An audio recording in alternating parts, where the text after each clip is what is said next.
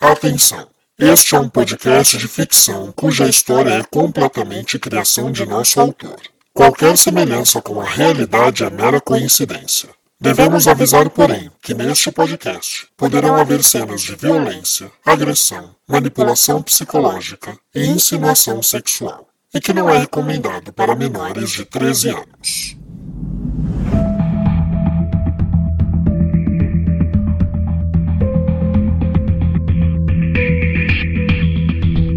Olá, caro ouvinte, você está ouvindo a mais um episódio da segunda temporada de Sangue Meu. Este podcast é uma audionovela de suspense cuja história é sequencial. Ou seja, se essa é a primeira vez que você está ouvindo a este podcast, é recomendável que você pare, volte e ouça desde o primeiro capítulo da primeira temporada para total entendimento da trama. No aplicativo em que você está ouvindo, basta clicar no nome do nosso podcast, rolar a tela até o fim e começar do episódio 1. Eu tenho certeza que a história vai te prender e você vai chegar aqui rapidinho. Eu sou Rafael Gama, o autor e contador dessa história. Como sempre, nós agradecemos os nossos mais de 25 mil ouvintes e especialmente aqueles que separam um tempinho para nos seguir no nosso Instagram. O perfil é novela de ouvir e é através deste perfil que nós conseguimos nos comunicar com vocês, anunciar quando tem episódios novos, fazer interações através dos nossos stories e é muito importante pra gente ter esse feedback e esse contato com vocês. Então vai lá, segue o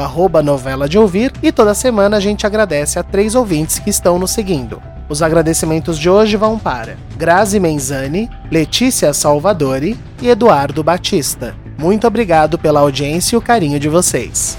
Você também pode contribuir para esse podcast colocando anúncios nos nossos intervalos comerciais. Os anúncios têm um valor bastante acessível, você vai alcançar mais de 25 mil pessoas e é uma maneira de você ajudar o nosso trabalho a ter maneiras de se divulgar e de colocar um equipamento melhor para as nossas gravações. Para saber os valores e como funciona o procedimento dos nossos intervalos, basta você mandar um e-mail para contato tvgama@gmail.com, repetindo contato tvgama@gmail gmail.com ou através de uma DM no nosso Instagram. Todas essas informações você encontra também na descrição deste episódio. E caso você queira fazer uma contribuição ou doação para o podcast, mas não tem nenhum produto ou loja para divulgar, você pode fazer uma doação por Pix. A nossa chave Pix é o nosso e-mail, contato.tvgama@gmail.com. Qualquer quantia já é importante para que a gente possa utilizar em promoções, em divulgação do nosso material e do nosso perfil do nosso podcast nas redes sociais. E não se esqueça, interaja no nosso Instagram, compartilhe, comente, vai nos nossos stories, todo esse tipo de interatividade a gente acha que não resulta de nada, mas faz toda a diferença. É assim que um perfil começa a ser mais visto. Você também é muito importante, se você está ouvindo este podcast pelo Spotify, que você clique no botão seguir para mostrar ao Spotify que você gosta desse tipo de conteúdo e relevar o nosso podcast que pode subir nas listas. E aquela campanha de sempre: indique Sangue Meu para um amigo. Se cada um de vocês convencer uma pessoa a ouvir a nossa história, a gente chega muito longe. E é isso, recadinhos dados. Obrigado pela atenção e o carinho de cada um de vocês. Fica atento no intervalo comercial de hoje porque tem uma novidade, eu tenho certeza que vocês vão gostar. Mas sem mais delongas, vamos a mais um episódio de Sangue Meu. No episódio anterior. Boa noite, Tomás. Oi, boa noite, Carlos. Eu tô ligando para avisar que a gente tá embarcando aqui no aeroporto. Devemos chegar em Buenos Aires daqui umas três horas. Então, amanhã de manhã estaremos prontos para nossa conversa. Ai, Que foi? Tudo bem? uma pinçadinha na barriga. Parece quando eu tinha gastrite nervosa. Ela tem um amigo que tá ajudando ela. O cara, pelo visto, ele tem grana, porque ele tem funcionários que trabalham pra ele, viu? É um tal de Vavá. Que estranho. Parece que tem alguém seguindo a gente. E já tá tudo esquematizado. A gente passa só uns dois dias em Buenos Aires, daí um amigo meu vem buscar a gente pra ir pra Rui. Não é tão simples. Esse livro é meu best-seller. E boa parte disso é por conta desse mistério todo. Uma vez que eu revelar pra vocês, não vai tardar, o povo vai saber. E se eu te garantir um livro novo? Melhor que o primeiro. Duda, eu sei que você me entende. Vovó vai te pôr no chão. Vai gritar: corre. Você corre pro prédio.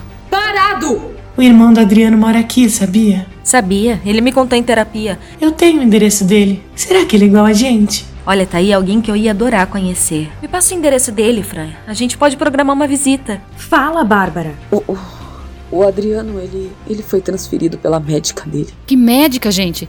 a doutora Bibiana Florenza. Amiga, o que, que aconteceu? Ai, eu, eu fui correr e rolei num barranco. O autor do livro é o Luiz Figueira. Agora eu me ferrei.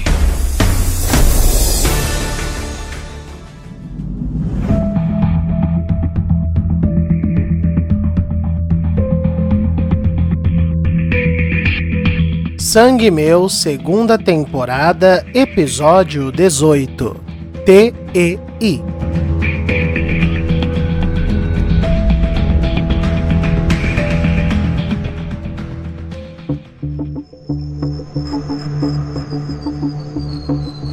A imagem estampava as capas de todos os sites de notícias. Luiz Figueira sendo acompanhado por policiais argentinos e o título: Brasileiro é assassinado em Buenos Aires e jornalista do caso das tranças quem o encontra. A delegacia estava em polvorosa com a repercussão e o pânico instaurados.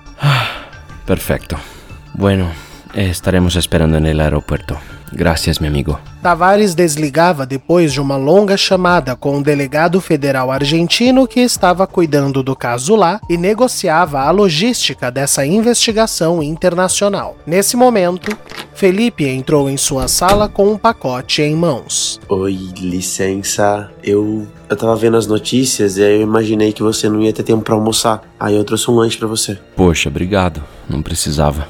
Tudo certo por lá? Tá, tá tudo sim. A gente tomou um café juntos e eu vi ela combinando de levar as árvores no final da tarde. Boa. Se possível, fique em casa e me avise quando ela sair. Eu vou tentar seguir e ver onde que ela vai chegar com isso. Tá bom, pode deixar. E como que tá essa loucura aí de Buenos Aires? Eu mandei legista pra lá pra acompanhar o trabalho deles e avaliar a cena do crime.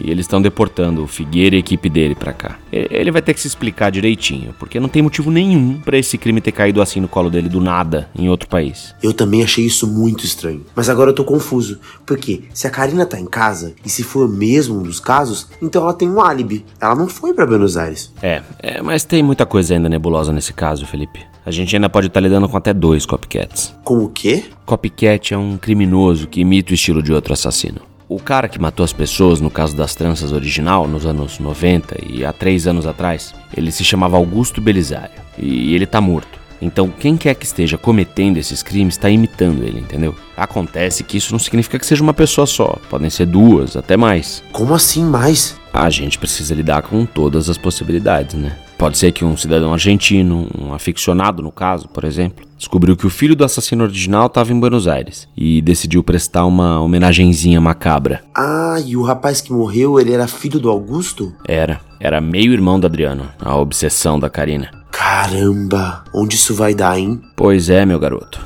Tá aí a pergunta do momento. Onde é que isso vai dar?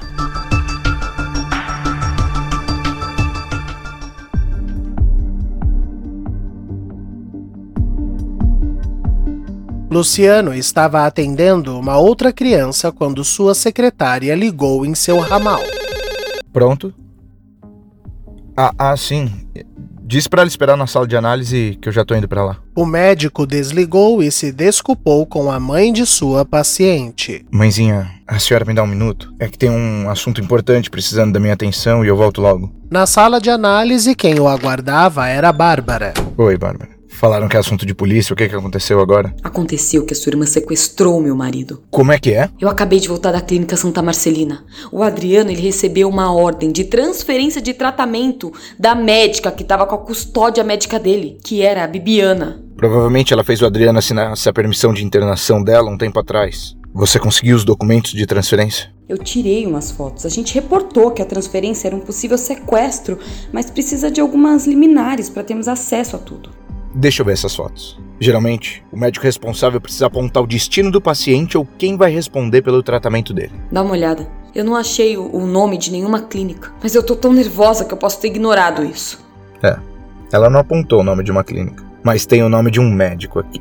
Dr. Alejandro Avilar. Você conhece? Conheço. Ele já teve em casa algumas vezes, é um, um amigo da Bibiana, de quando ela fez especialização em Buenos Aires. E se ela apontou o nome dele, ela deve ter conseguido documentos de internação lá, o, o que facilita o trâmite. Que trâmite? Eles devem estar na Argentina uma hora dessas. Então a situação é pior ainda. Por quê? Porque o irmão do Adriano foi encontrado morto hoje de manhã e ele. Ele morava em Buenos Aires. Bárbara estava tão nervosa que começou a andar de um lado para o outro, se controlando para não quebrar tudo ao seu redor. Agora o que, que eu vou fazer, meu Deus? O que, que eu vou fazer? Essa desgraçada me arrumou um problema internacional como se a gente já não tivesse encrenco o suficiente por aqui. E eu, e eu não tenho poder nenhum na Argentina, eu vou precisar da colaboração dos policiais de lá. Isso não é tão, tão simples assim. Já tem o rolo da morte do Tomás, eu vou pedir para capturar a médica e paciente que aparentemente estão dentro da lei. Caramba, puta merda. Calma, Bárbara. Eu, eu acho que a gente tem que, que pensar num jeito de trazer eles antes de, de precisar dessa comoção toda. Que jeito, Luciano? Que jeito? Eu conheço o Dr. Alejandro. Eu vou entrar em contato com ele, tentar saber o que a Bibiana pediu. Eu vou cancelar minhas consultas de hoje. Será que eu consigo um voo para Buenos Aires ainda hoje? Tá, eu, eu vou falar com o Tavares, a gente consegue isso para você. Mas olha, Luciano, olha, eu, eu, eu entendo se você não, não, não quiser se envolver nisso, tá? Bárbara, eu já tô envolvido até o pescoço com isso. Eu vou pegar a Bibiana pelos cabelos, mas eu trago esses dois de volta.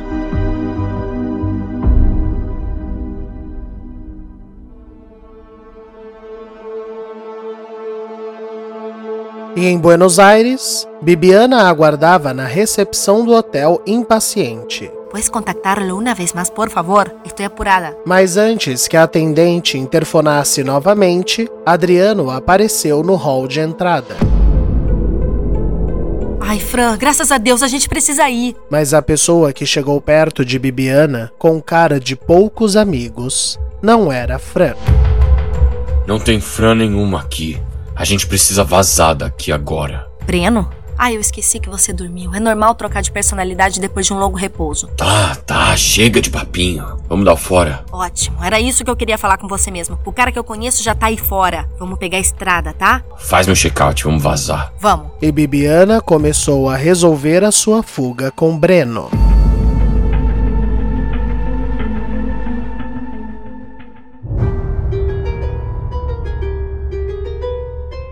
Em seu quarto, Karina resolvia a programação do dia com Vavá pelo telefone. Não, não, não. Fala para ele que ele pode chegar umas quatro da tarde. Eu vou resolver umas coisas aqui, preciso ir nos correios e depois eu deixo tudo pronto para ir pro interior. Mas olha, são cinco mudas de árvores, tá? As mesmas que ele buscou com o Felipe ontem. Então pede para ele vir com a caminhonete.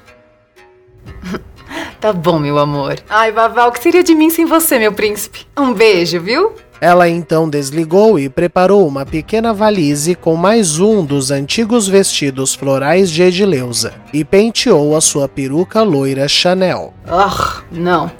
Tá muito arrumadinha. A Charlotte. A Charlotte é mais porra louca. Bora desfiar essa belezinha e deixar ela bem rock and roll. Com um pente fino, desfazendo as madeixas no sentido contrário, Karina transformou a peruca lisa numa peruca texturizada, desgrenhada, punk. 24 horas. Acho que esse é o máximo de tempo que eu tenho até o Tavares começar a encher o saco. Então a gente vai ter que acelerar os planos, né?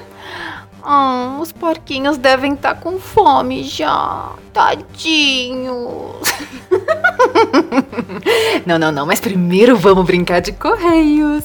E ela saiu com uma pequena caixa em suas mãos.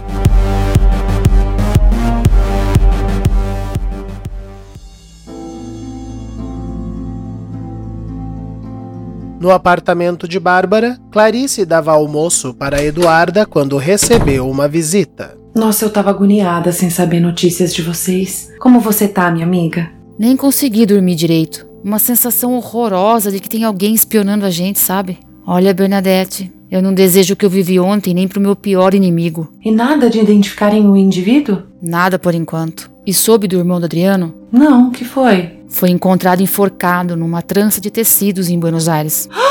Pelo amor de Deus! Olha, eu tô toda arrepiada. E tem mais. O Adriano tá desaparecido. Como assim, Clarice? Ele não estava sendo vigiado na clínica lá? Tava, mas a belezura da doutora Bibiana removeu-ele de lá sem a gente saber. A Bárbara tá desde cedo tentando descobrir alguma coisa. Meu Jesus, que confusão. Nem me fala.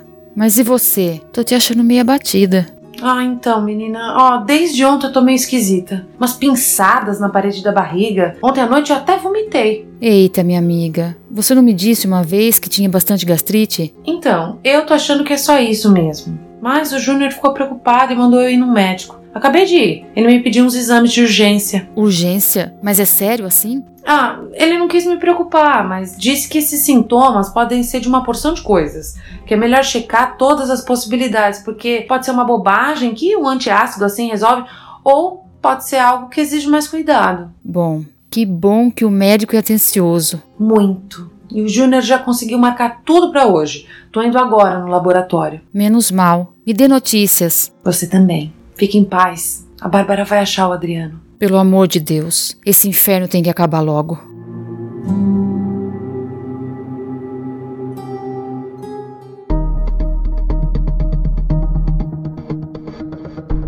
Na delegacia, Bárbara voltava para agilizar a passagem de Luciano e falar com seu chefe. Já tô te mandando os dados de embarque. Maravilha, chefe, eu vou mandar para ele.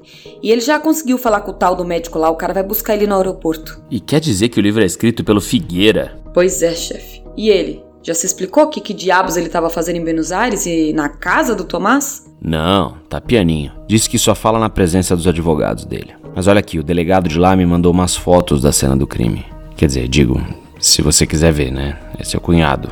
Eu entendo se você não quiser. Deixa eu ver isso. Nas imagens, o corpo alto e magro de Tomás estava pendurado no meio da sala centralizado. Ao redor dele, páginas rasgadas cobriam o chão. Não teve como Bárbara não se sensibilizar com o que estava vendo, e as lágrimas vieram em seus olhos. Ô, oh, Tomás.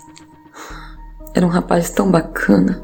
Eu falei pra ele tomar cuidado, chefe, mas eu nunca imaginei que ele corria perigo lá. Falei para você não olhar as imagens, Bárbara. Não, não, não é por isso, chefe. Eu já vi coisa muito pior. Mas eu tô cansada, chefe. Eu, eu não aguento mais essa sensação constante de estar em perigo. A gente perseguindo minha sogra, minha filha, ou meu marido fugindo com o médico, é morte atrás de morte. Meu Deus, que inferno.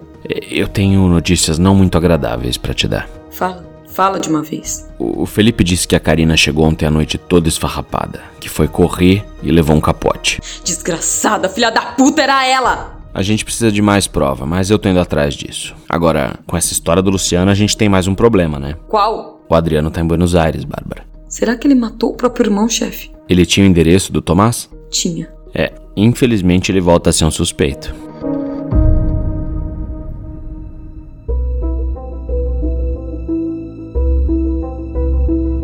Quem também fazia uma pausa para comer e tentar concatenar as novas pistas era Solange na saída da faculdade. Bom, vamos lá. Hum. Os casos que foram cobertos pelo Nada Além da Verdade foram os da Marina, do Tiago, do Danilo e agora do Tomás. Tá. Todos tinham capítulos com os nomes relacionados no livro, que quem escreveu foi o tal do Figueira. O nome do Tomás não aparece no novo, mas aparece do irmão dele. Então ainda tá dentro do esquema que a gente imagina, né? Solange foi interrompida por uma estranha sensação de que estava sendo observada.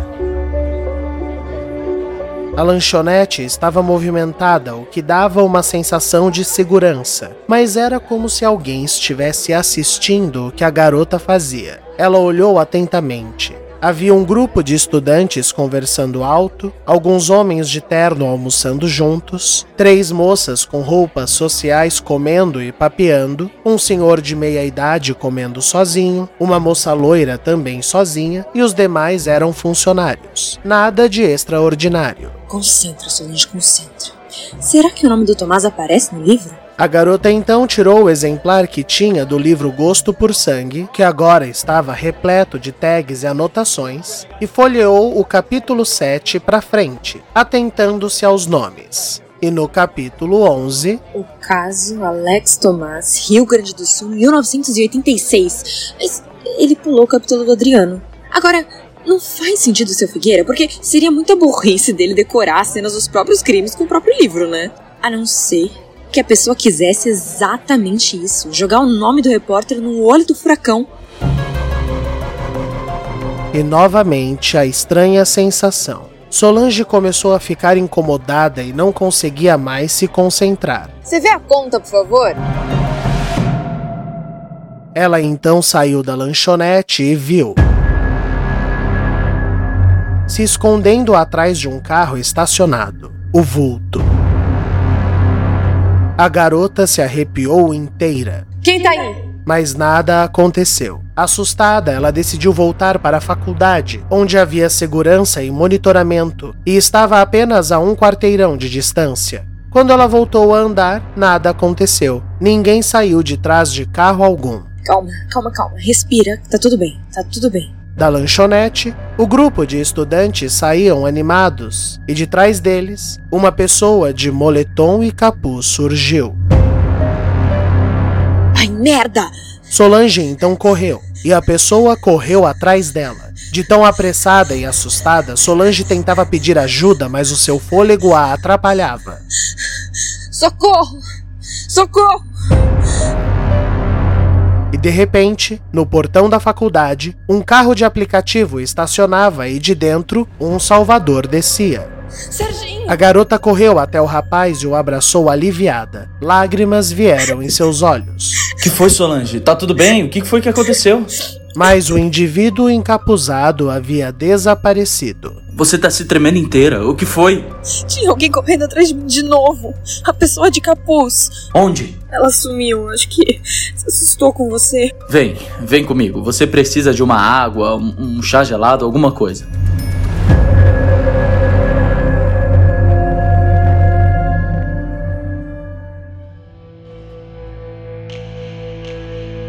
E os dois se dirigiram a uma cafeteria em frente à faculdade, onde Sérgio pediu água e um pouco de açúcar. Eu vim ver se você queria almoçar comigo. Hoje eu tô com um pouquinho mais de folga. Mas você tem certeza que tinha alguém te perseguindo? Primeiro eu achei que era sua impressão. Aliás, eu, eu tinha certeza que era só uma impressão, mas a pessoa foi tão descarada. Ela literalmente me perseguiu até você aparecer. Ela não tentou nem esconder, Serginho. Esse maníaco tá ficando cada vez mais abusado. Isso é muito perigoso. Solange pegou seu celular para informar Bárbara, mas foi pega de surpresa. Puta que pariu. O que foi, Solange? O encapuzado já tem nome.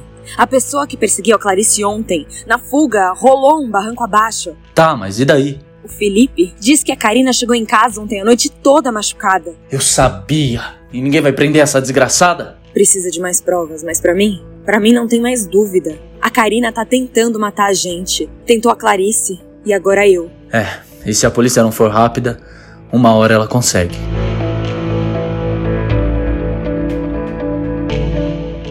Intervalo comercial.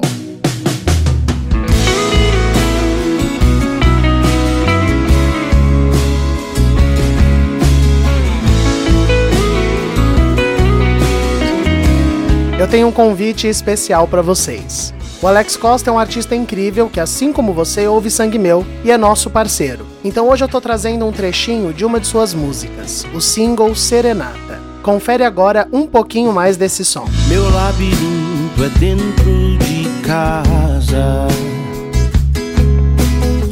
Ruas desertas me levam em direção a nada. Tudo que eu sei de cor são quatro cinco letras do seu nome. Saiba que me consome eu não saber sequer aonde eu estou. Saiba que tenho fome de saber quem sou. Eu não sei mais quem sou. Com um instrumental acústico em estilo de MPB melódico, que é sempre uma boa pedida, você pode conferir Serenata e outras músicas procurando por Alex Costa no Spotify. O Alex é com dois L's. Eu particularmente ouvi e olha, eu recomendo, gente, é muito bom. E muito obrigado por estar conosco, Alex. E lembrando que ouvinte Sangue Meu apoia aqueles que nos apoiam. Então não deixe de conferir Alex Costa com dois L's no Spotify. Me diz você talvez, tu saiba eu já não sei quem sou. Serenata, esse e outros singles de Alex Costa aqui no Spotify.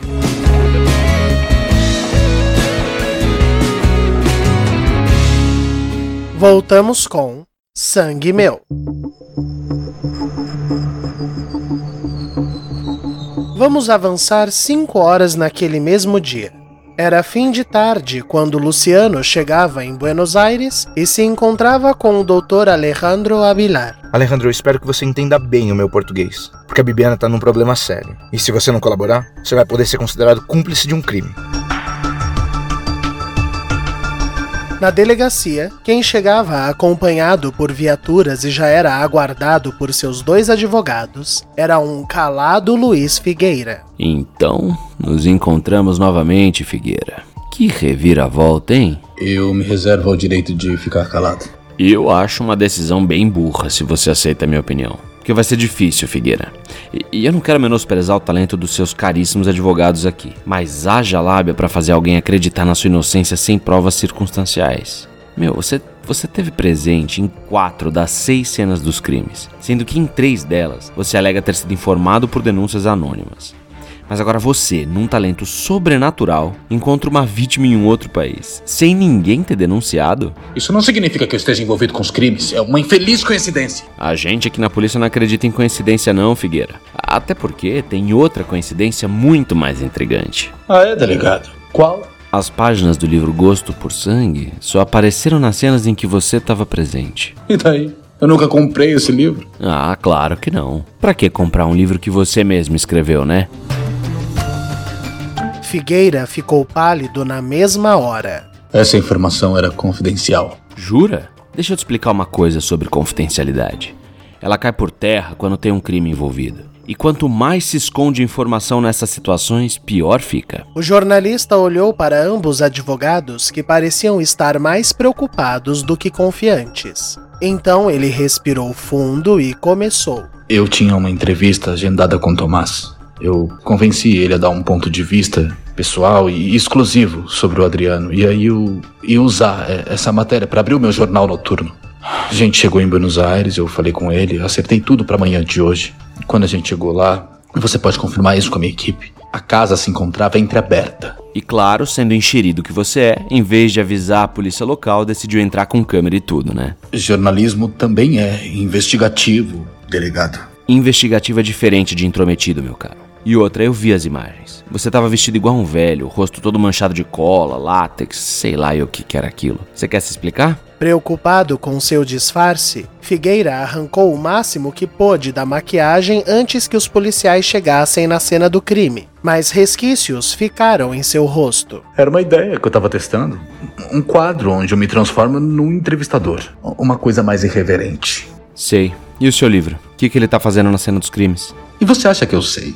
Vamos abrir uma real aqui, delegado. Foi isso que me fez ficar tão interessado nessas merdas de crimes. Quando a gente recebeu a primeira denúncia, acho que foi da Mariana, se eu não me engano, que eu cheguei com a minha equipe lá. E eu vi meu livro decorando aquela tragédia.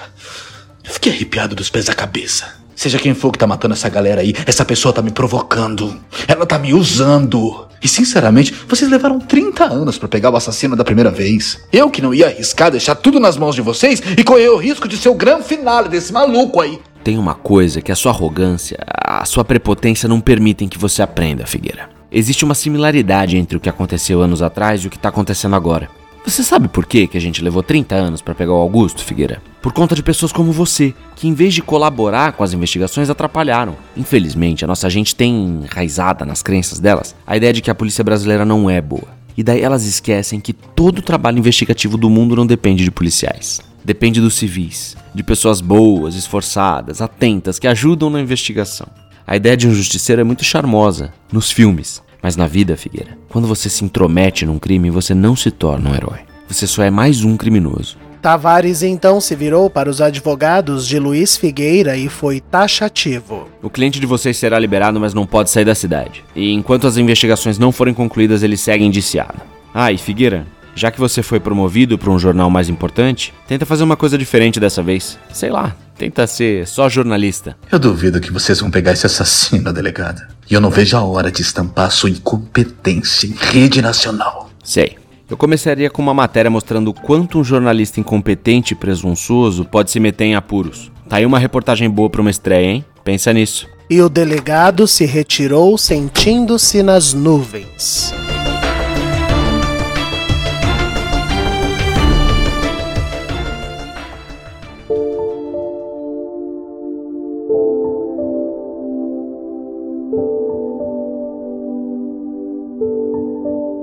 No centro Segunda Chance, Júnior falava ao telefone enquanto Bernadette arrumava as prateleiras do escritório. Olha, eu agradeço muito, viu? Vou mandar alguém buscar agora mesmo. Obrigado. Buscar o quê? Seus exames. Eu mexi meus pauzinhos e pedi urgência nos resultados. E já falei com o Dr. Renato. A gente pega os exames e já passa nele agora à noite mesmo, antes dele sair, para checar os resultados. Seja o que for, eu quero que você melhore logo. Eu vou melhorar. Eu vou com a graça de Deus. E falando em Deus, o que você tá aprontando aí? Bernadette arrumava um bibelô em uma das prateleiras e escolhia a melhor maneira de posicioná-lo. É um amigurumi de Jesus. Um quê? Um amigurumi é um artesanato de crochê que cria bonequinhos. Tem uma ONG que faz eles para arrecadar fundos. Comprei uns, pedi pro pastor ungir, queria pôr alguns aqui na segunda chance para trazer uma vibração mais positiva. Tudo bem? Claro, meu amor. Toda proteção é bem-vinda. Mas vamos? O médico vai ficar esperando. Vamos. E eles saíram.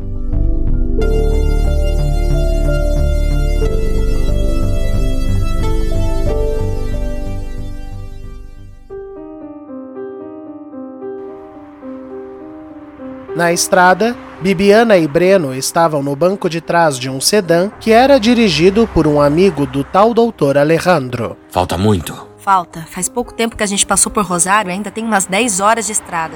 Você quer fazer outra parada? Não, eu quero que ele vá mais rápido. Verá, se pode acelerar, por favor? E o rapaz assentiu e acelerou, mas deixou claro que estava no limite da rodovia. Por que você estava tão desesperado para sair de lá, Breno? Não é da sua conta.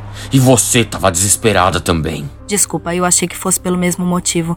Tava passando em todos os canais. O irmão do Adriano, o Tomás, foi encontrado morto hoje pela manhã. Breno se virou impressionado para a Bibiana. Tá brincando? Merda. E a gente tá na cidade. Vão achar que foi o idiota do Adriano de novo. Pois é, por isso eu queria sair de lá o quanto antes. Entendi. A gente precisa sumir do mapa. Fica tranquilo, você tá comigo. E o rapaz se virou enigmático. E agora você tá comigo.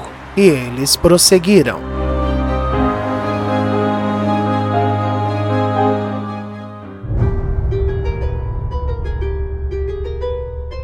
Quem também estava se preparando para pegar a estrada era Karina. Felipe, tá em casa? Tô, tô sim. Você precisa de alguma coisa? Me ajuda aqui com as plantas. Tá, tô indo. O rapaz se apressou para avisar Tavares que Karina estava de saída. E Tavares retornou dizendo que já havia mandado uma dupla de policiais à paisana para o local. Vai descer todas? Vou. Já combinei tudo com a minha amiga. Vou deixar tudo lá agora e volto ainda hoje. Vamos, que a caminhonete tá esperando. Tá bom. Eu vou pegar as duas maiores e eu já vou chamando o elevador, tá? E duas viagens de elevador depois, as cinco pequenas árvores frutíferas estavam no baú da caminhonete, que aguardava a Karina com o funcionário de Vavá. Faz uma boa viagem, viu, amiga? E me diz depois se vai jantar aqui. Eu faço uma coisinha pra gente. Ah, pode ser. Mas pede um japonês no meu cartão que eu tô com fome de sushi. O que você acha? Ah, eu sempre tô com fome de sushi. Combinado então, amiga. Eu te espero. E Karina seguiu rumo à estrada, sem perceber que um carro popular com dois policiais a acompanhavam.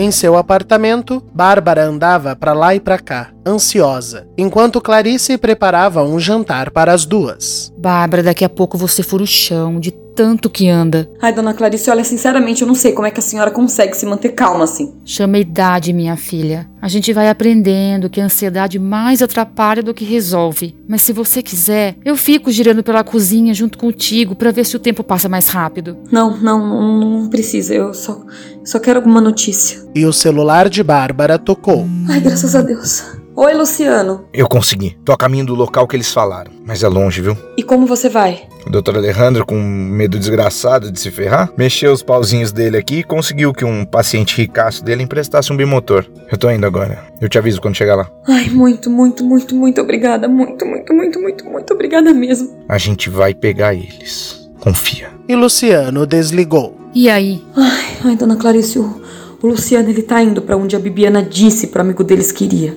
Vai demorar um pouco para ele chegar, porque é bem longe de Buenos Aires, mas pelo menos a gente tem uma notícia. Graças a Deus. E a Karina? O Tavares mandou segui-la. Vamos ver se a gente consegue pegá-la no flagra. E então o telefone de Bárbara tocou novamente. Falando no diabo. Fala, chefe. Eu tenho novidades. A funcionária da mãe da Karina acabou de ligar desesperada. Chegou uma caixa no apartamento da mulher e dentro tinha um dedo. Um dedo? Pois é. Mandei alguém da perícia buscar para testar o DNA, mas tudo indica que é da Elizabeth. Veio uma carta impressa dizendo que em breve eles entrariam em contato pedindo um resgate. Então, então a mulher foi sequestrada. Agora eu tô esperando que a Karina leve nossos policiais pro local onde ela escondeu a mãe. Tá, o Luciano tá indo atrás da Bibiana, viu? Maravilha. Vai me atualizando, a gente se fala depois. E Bárbara desligou confusa. Quem foi sequestrada? A mãe da Karina? Parece que sim. Olha, eu jurava que a Karina tinha matado a mãe dela. Só se ela quer o dinheiro do resgate, mas é estranho porque ela não parece estar precisando de dinheiro assim. E desde quando que essa mulher faz tem motivo? Ela é doida e vingativa. É, dona Clarice, vamos ver onde é que isso vai dar.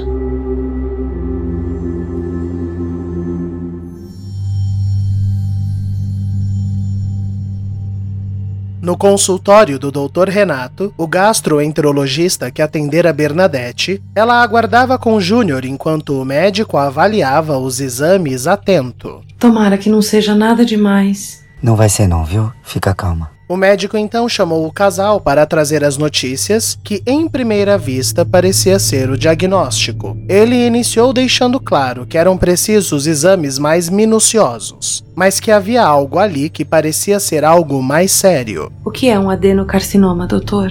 E o médico usou o termo popular: Câncer.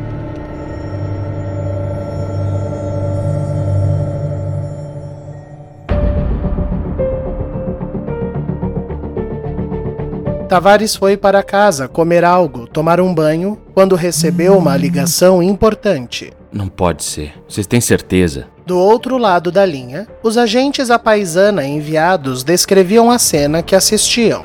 Numa casa simplória no interior de São Paulo, com uma grande área onde se via um poleiro de galinhas, uma moça vestida de forma muito humilde recebia Karina com um grande sorriso, enquanto o motorista da caminhonete descarregava as mudas de árvores. Bom, faz o seguinte: pega os dados da casa, vamos tentar descobrir quem é essa moça, sei lá. E inconformado, Tavares ligou para Felipe. Como assim, gente? Mas então, então existe essa tal amiga? Mas não faz sentido nenhum. Os meus agentes mandaram uma foto agora aqui para mim. Eu tô vendo com meus próprios olhos. A Karina tá deixando as árvores para essa moça, ela sorrindo, tudo lindo. Mas, mas, ai, será que a gente tá implicando com ela à toa? Eu tô muito confuso agora, viu? E eu então? Eu jurava que a gente ia chegar no esconderijo da mãe dela. Ah, mas enfim, vamos ficar atento. A funcionária da mulher recebeu um pedido de resgate hoje com um dedo da velha. Credo, Marcelo, que horror. Então, então a mulher tá sequestrada, né? Parece que sim, mas vai saber por quem.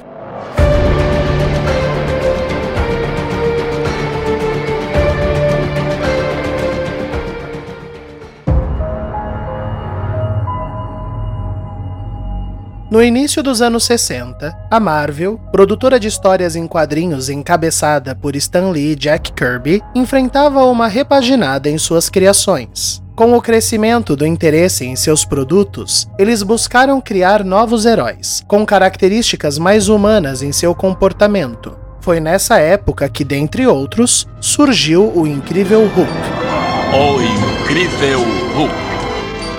Anos depois, Lee disse em uma entrevista que convivera com um amigo em sua adolescência que tinha ataques de raiva insanos e irascíveis, que faziam ele agir com uma violência e força que ninguém sabia dizer de onde vinham e que, da mesma forma estranha, passavam. Baseado nesse comportamento humano extraordinário e inspirado por histórias como Frankenstein, o Médico e o Monstro, Stan Lee criou o cientista Bruce Banner, que, exposto à radiação gama em seu laboratório, sofre uma mutação genética que, quando provocado em sua fúria, o transforma num monstro musculoso de força sobre-humana.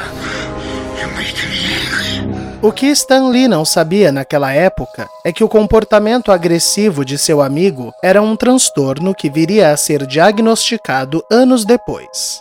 O TEI, transtorno explosivo intermitente, é um impulso agressivo que pode ser hereditário e é descontrolado pelo paciente. Pessoas com esse quadro têm explosões de fúria em momentos aleatórios e que podem ir de um simples esbravejar ou xingar, como também ações violentas físicas e descontroladas. O que classifica esse quadro clínico é o fato de que tais ataques não condizem com alguma provocação real. Ou seja, Não precisa necessariamente acontecer algo estressante ou provocante que justifique uma resposta de tamanha fúria.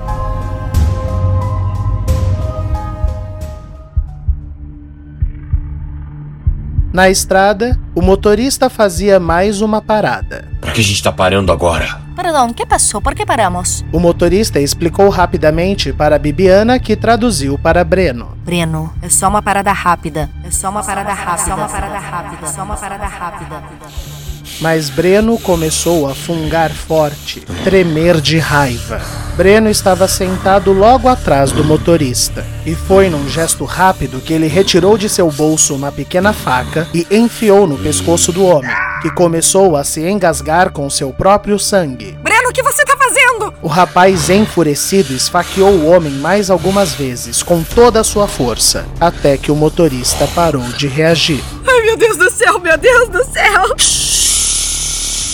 Aos poucos, Breno foi se acalmando. Passa pra frente. Sem conseguir responder ou reagir, Bibiana obedeceu automaticamente, enquanto Breno pegava o cadáver do motorista e o jogava no banco de trás. Assim que a gente entrar numa estradinha de terra, a gente desova ele. Eu vou dirigindo. Depois a gente podia fazer uma parada. Eu tô com fome. Como, como quiser, como quiser, como quiser. E Breno começou a dirigir, enquanto Bibiana, pela primeira vez em sua vida, sentia muito, muito medo.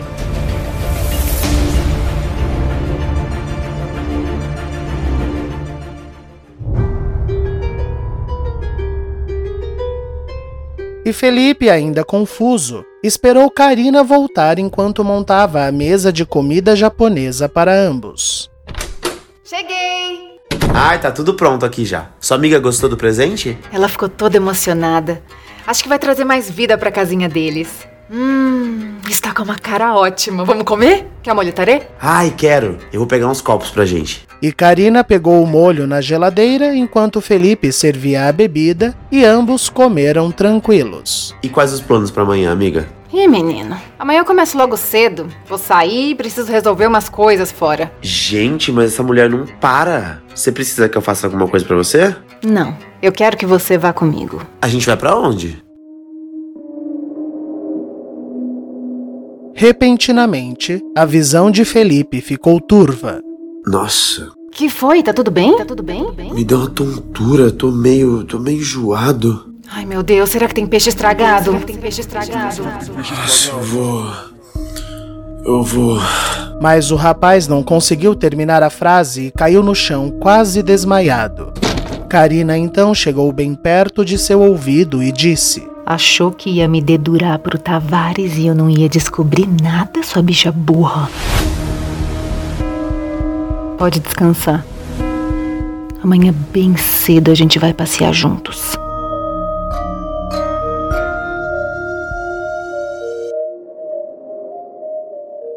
Fim do episódio.